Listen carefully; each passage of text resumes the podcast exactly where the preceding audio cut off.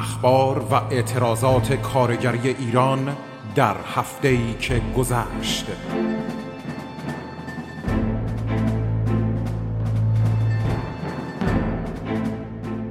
برنامه‌ای از رادیو فرهنگ.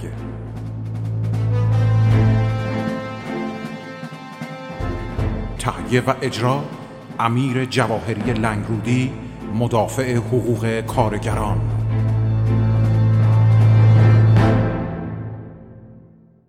درود می‌فرستم به شما شنوندگان عزیز رادیوی فرهنگ. امیر جواهری هستم و برنامه گفتار کارگری این هفته، تجمع وسیع بازنشستگان در روز یکشنبه، سرتیتر خبرهای کارگری، ویروس کرونا و کاسبکاران واکسیناسیون، نگاهی به دادگاه رئیس پیشین سازمان خصوصی سازی کشور و بیانیه مشترک پنج تشکل شناخته شده کارگری، پیرامون لایه بودجه سال هزار و چهارصد با عنوان از کوزه همون برون تراوت که دروست. شناسه‌های برنامه این هفته کارگری من شما را به شنیدن این گفتار کارگری دعوت می‌کنم.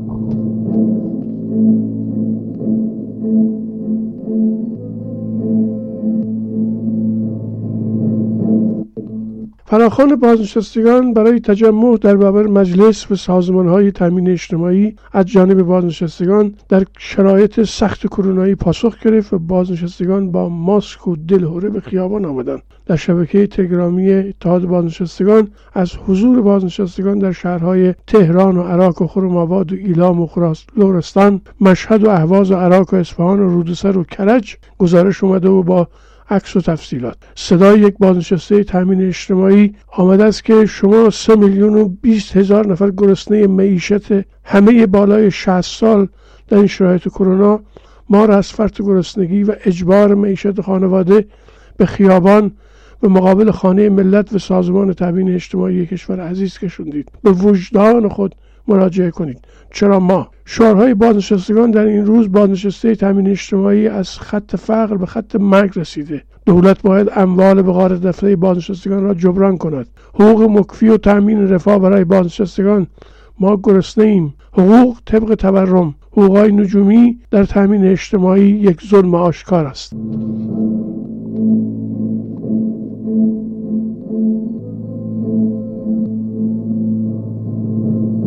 سرتیتر خبرها: اعدام تبهکارانه روح الله زم رو بایستی قویاً محکوم کرد. تنها چند روز پس از تایید حکم اعدام روح الله زم، فعال رسانه‌ای و مسئول کانال تلگرامی آمد نیوز، در سحرگاه روز شنبه بیست و دوم آذر نود و نه او رو اعدام کردند. تمامی تلاش دستگاه‌های امنیتی رژیم جمهوری اسلامی بر آن استوار بود که فاصله اعلام تایید حکم اعدام و اجرای آن بسیار نزدیک باشد تا امکان فعالیت رسانه‌ای و تبلیغاتی برای لغو حکم اعدام به پایین‌ترین حد ممکنش برسد. این جانیان حتی تلاش کردند که خود او نیز از قطعی بودن حکم مطلع نگردد و این را پدر او محمد علی زم در گزارش آخرین ملاقات به فرزندش آورده و تأکید کرده که او اتهامات وارده را اتهام مات ساختگی و دروغ می‌دانسته است. ما قویاً این اعدام تبهکارانه رو محکوم و محکوم می‌کنیم. خودکشی یک کارگر در هفت‌تپه. سندیکای کارگران شهر هفت‌تپه نوشته که رضای الکسیر که در شرکت هفت‌تپه کار می‌کرده از محل کار خود اخراج شده بود و به خاطر عدم بازگشت مجدد او بر سر کار دست به خودکشی میزنه. این در حالیه که رضا بارها به ایمیلی و اسد بیگی‌های گوناگون اون شرکت مراجعه میکنه ولی متاسفانه آنها حاضر نشده بودن که او رو به سر کار باز بگردونن. رضا به تازگی نامزدی گرفته بود و او به خاطر فشار معیشتی و بیکاری و فقر نداری دست به خودکشی زد و متاسفانه جان عزیزش قربانی منافع صاحبان سرمایه خودپرست شد.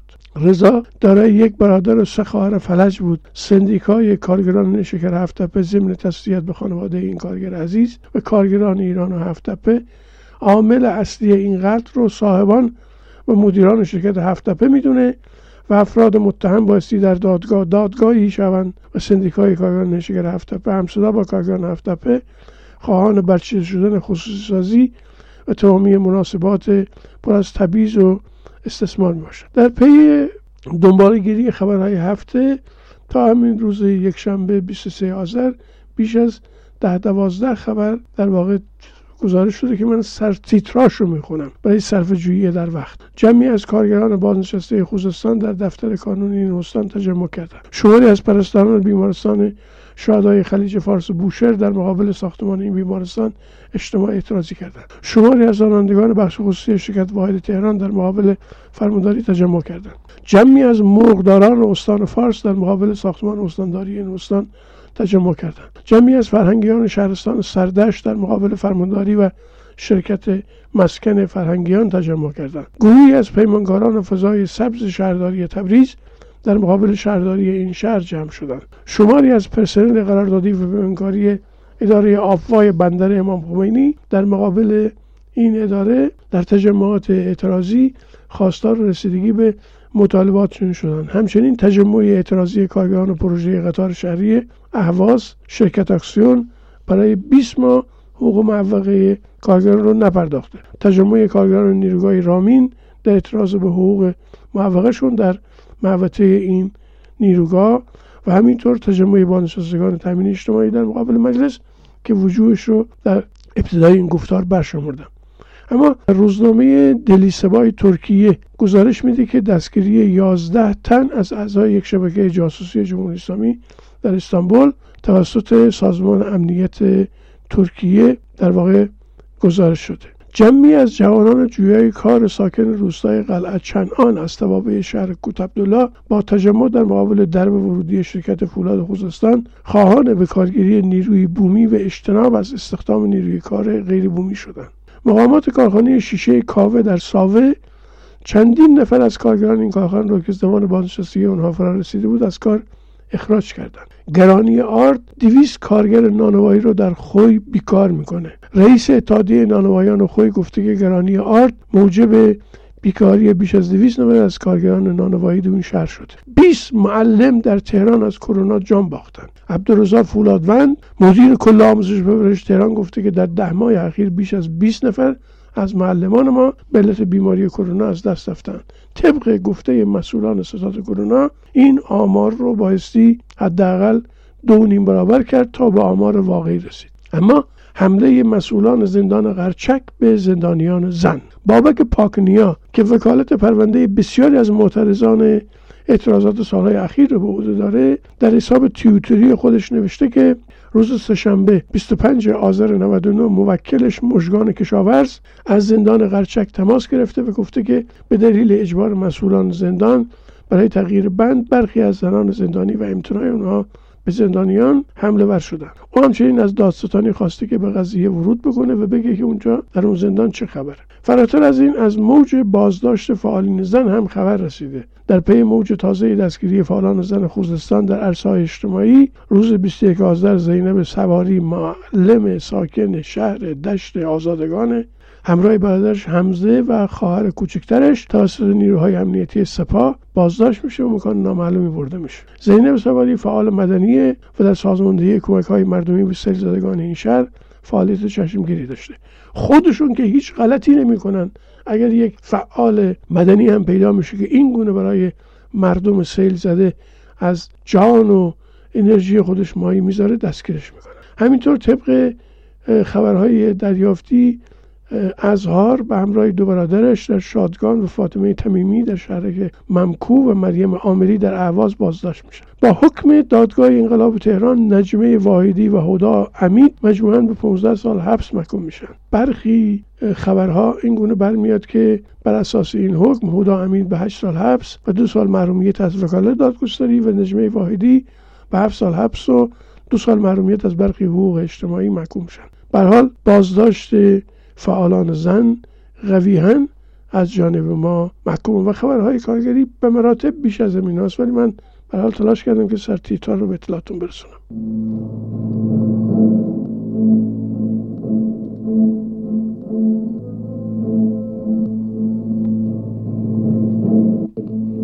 واکسن بخرید و مجانی بدهید، این شعار مردمان ایرانه. نگاهی به کاسبان واکسیناسیون. ویروس کرونا دروغ واعظان مرگ رو همه جانبه فاش ساخت.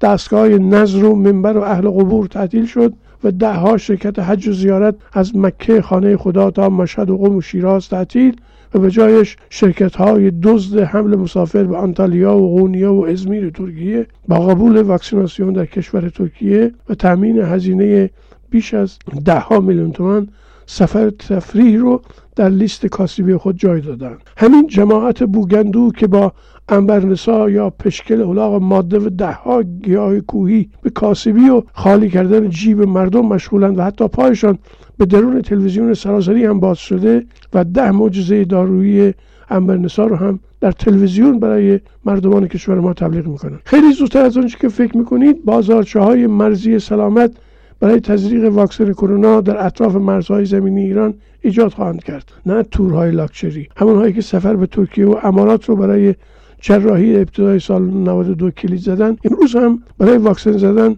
مردم رو مجبور به یک سفر چند روزه به لب مرز میکنن. همه تورها لاکچری نیست. اگر اینطور در خرید واکسن تعلل بشه توسط دولت، تورهای زمینی لب مرزی توسط کاسبان تحریم رونق خواهد پیدا کرد. کاسبان تحریم از اصل تحریم هم نفع میبرند.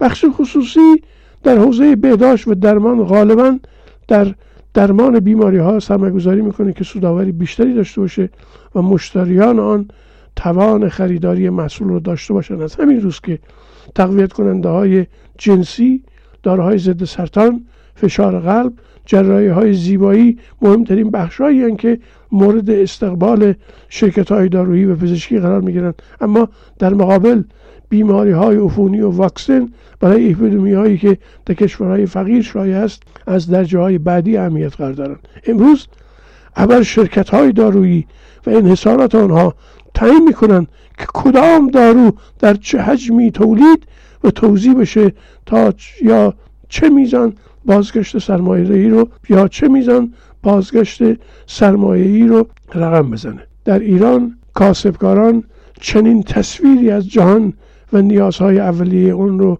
شامل دسترسی به سرپناه مناسب، آب پاکیزه، بهداشت همگانی مناسب، چهره طبقاتی از جهان که برای ریشیابی اون نیازمند فراتر از افسانه‌هایی هستند که همه چیز رو به افراد مقصر و بی‌عرضه تقلیل میدن. ساختار طبقاتی فقط به معنای وجود دو دسته انسان و فقیر و ثروتمند نیست که گده رای رسم تلاش و کار و اندوختن محصول کارشون رو پیش کردن و دیگران راه کاهلی و سستی و بریز به پاشای بی حد و حصر رو. روابط اجتماعی و قدرت نهفته در ساختار طبقاتی نتیجه نهایی‌اش نابرابری در فرصت‌ها و دسترسی نابرابر بر موقعیت‌هایی برای تحرک طبقاتی است.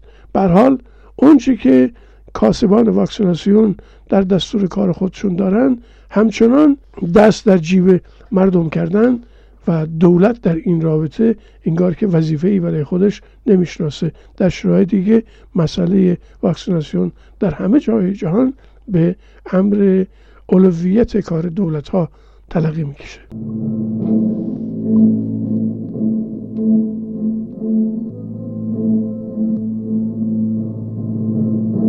اما نگاهی به دادگاه میر اشرف عبدالله پورحسینی، رئیس سابق سازمان خصوصی‌سازی که در دست انجامه. در وارسی کاسبکاران اقتصادی طی دو سال اخیر ما شاهد دادگاه‌های فرمایشی و نمایشی بابک زنجانی با قاضی مقایسه، اکبر تبری معاون اجرایی سابق حوزه ریاست قوه قضاییه به ریاست قاضی بابایی، دادگاه پرونده هفت تا پی اسدبگی و شرکاش به ریاست قاضی مسعودی مقام و دادگاه اخلال ارزی شصت میلیون یورویی و غیره رو شاهد بودیم. همه این دادگاه‌ها در پیکره بیدر و پیکر دستگاه قضایی اسلامی غیر از مورد زندان بلند مدت که برای اکبر تبری که از قول غلام حسین اسماعیلی آمده که محکومیت اکبر تبری به پنجاه و هشت سال و نه ماه و بیست روز حبس و هزار میلیارد ریال جزای نقدی در صورت قطعی شدن دادنامه بر اساس قانون مجازات اشد سی و یک سال حبس برش قائل میشن و اجرایش میکنن. بقیه نتایج این دادگاه تا به امروز بی نتیجه موند. در این میان تنها فعالان معلم و کارگر و زنان و دانشجویان و دبیران کانون نویسندگان، مدافعین محیط زیست، اقلیت‌های ملی و مذهبی نظیر بهائیان و دراویش مستوجب مجازات زندان و در بدترین وضعیت به شلاق کشاندن حقایی کارگر شناخته شده پارس خودرو داوود رفیعی که هفتاد و چهار ضربه شلاق بر تن او ورود میکنن و مجازات اعدام فعال رسانه‌ای و مسئول کانال تلگرامی آمد نیوز و الله زم رو ما شاهدیم. اون چه در خصوص واگذاری صنعت ماشینسازی تبریز به مشروع قربان علی فرخزاد و نوعیت واگذاری صنعت دشت مغان به صرافان در دادگاه مورد وارثیه، چنانچه پای اسحاق جهانگیری هم به این ماجرا باز بشه، اینکه سمت و سوی پرونده در قبال دان و درشتا به کجا به انجامه هیچ بر ما معلوم نیست. تا اینجای کار که دادگاه جریان داره و اون سویش معلوم نیست، نمیشه ساحت این دادگاه رو مورد داوری قرار داد، بایستی منتظر موند و از صورت مسئله رو دنبال کرد. ای بسا حکایت همچنان باقی بود.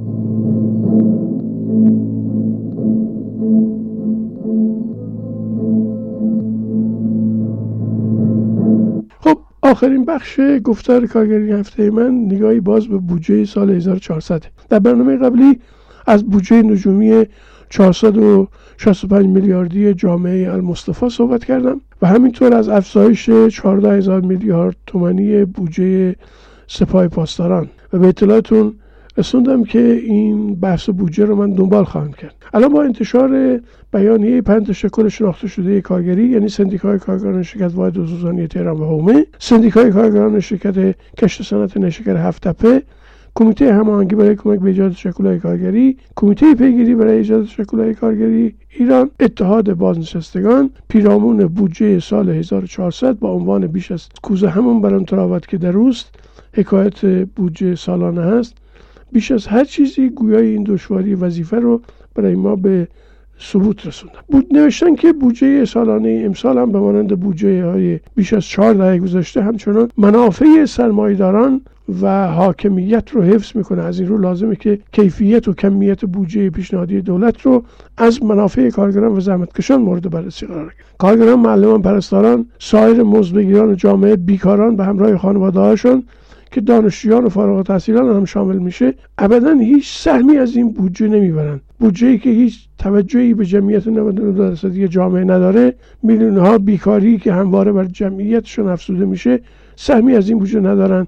فاقد بیمه بیکاری لازم و مکفی، بدون کمترین حمایت‌های اجتماعی با حال خود رها شدن. اما تخصیص بودجه به نفع سرمایه‌داران و مؤسسات و نهادها و سازمان‌ها و ارگان‌های دولتی و حکومتی انباشت سرمایه آنها رو افزایش میده که هیچ تأثیری بر منافع جمعیت نه درصدی رو ندارن. عمده ای از این بودجه مصرف امنیت حفظ دارایی‌های سرمایه‌داران میشه یا اینکه جیب افراد در جناح‌های سیاسی و آزادانه را پر میکنه و تقسیم بودجه بین خودشون چنان صورت گرفته که گویی سود سهامدارانیه که به صاحبانش تعلق گرفته باشه. علاوه بر عدم اختصاص بودجه به اقشار کم درآمد، دائما قوانین و مقرراتی وضع میشه که درآمد کارگران و مزدبگیران و زحمتکشان رو کاهش و انباشت ثروت یک درصدی ها رو افزایش میده. افزایش ناچیز مزد کارگران، بازنشستگان و سایر مزدبگیرانی که بسیار کمتر از نرخ تورم ساله، افزایش قیمت بنزین و قبوز خدماتی و تعرفه های دولتی و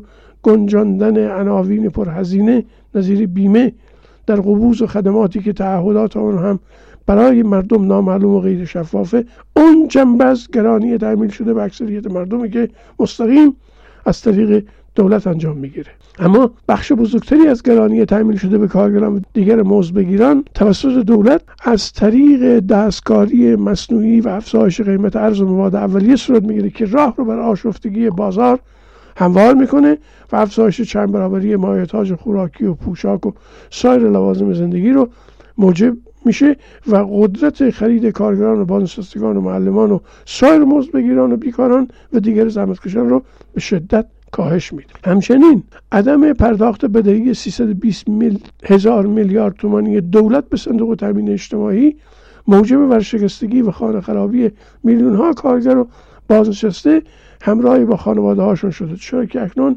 چهارده میلیون کارگر پرداخت کننده بیمه بازنشستگان آن بایستی ظلم و مضاعف رو تامین بکنن. تامین بودجه برای پرداخت بدهی دولت به صندوق سازمان تامین اجتماعی بایستی در اولویت‌های بودجه امسال قرار بگرفت. فساد مالی و دزدی و اختلاس در ساختار اقتصادی کشور و انواع نهادها و همراستای آن، رواج رشوه و فساد اداری در دستگاه‌های حاکمیتی و دولتی نیز در کنار سایر عوامل موجب سیه روزی طبقه محروم میشه. واکسیناسیون کرونا مورد تایید سازمان بهداشت جهانی از ضروریات فوری مردم، بایستی هزینش در اولویت اول ردیف بودجه قرار گیره و چون چه درمان رایگان نیز همیشه از خواستهای عمومی بوده، لذا هزینه آن بایستی در بودجه وزارت بهداشت و درمان و دارو لحاظ و افزایش چشمگیری بیابه. تامین هزینه آموزش رایگان از نیازهای پر اهمیت جامعه از بودجهش بایستی در اولویت قرار بگیره، به ویژه در مناطق محروم که هزینه تامین لوازم مورد نیاز آموزش غیر ضروری در شرایط کرونا رو ندارند. پرداخت بیمه بیکاری لازم و کافی برای کلیه بیکاران جامعه بدون قید شرط و تامین بودجه مورد نیاز باید اولویت قرار بگیره. افزایش حقوق و دستمزد کارگران و بازنشستگان و معلمان و پرستاران و دیگر مزدبگیران با نرخ تورم واقعی بایستی به اندازه‌ای باشه که تامین کننده هزینه سبد خانواده باشه. ما کارگران تولید کنندگان ثروت و سرمایه جامعه هستیم. تأمین رفاه اجتماعی و زندگی شایسته انسانی حق مسلم همه افراد جامعه است. برای دستیابی به آن بر سازماندهی در سندیکاها و تشکل‌های مستقل کارگری تاکید می‌کنیم و هرگز از مبارزه فراگیر علیه شرایط اسفبار کنونی کوتاهی نخواهیم کرد. بیست و پنجم آذر هزار و سیصد و نود و نه. شاد و سربلند باشید.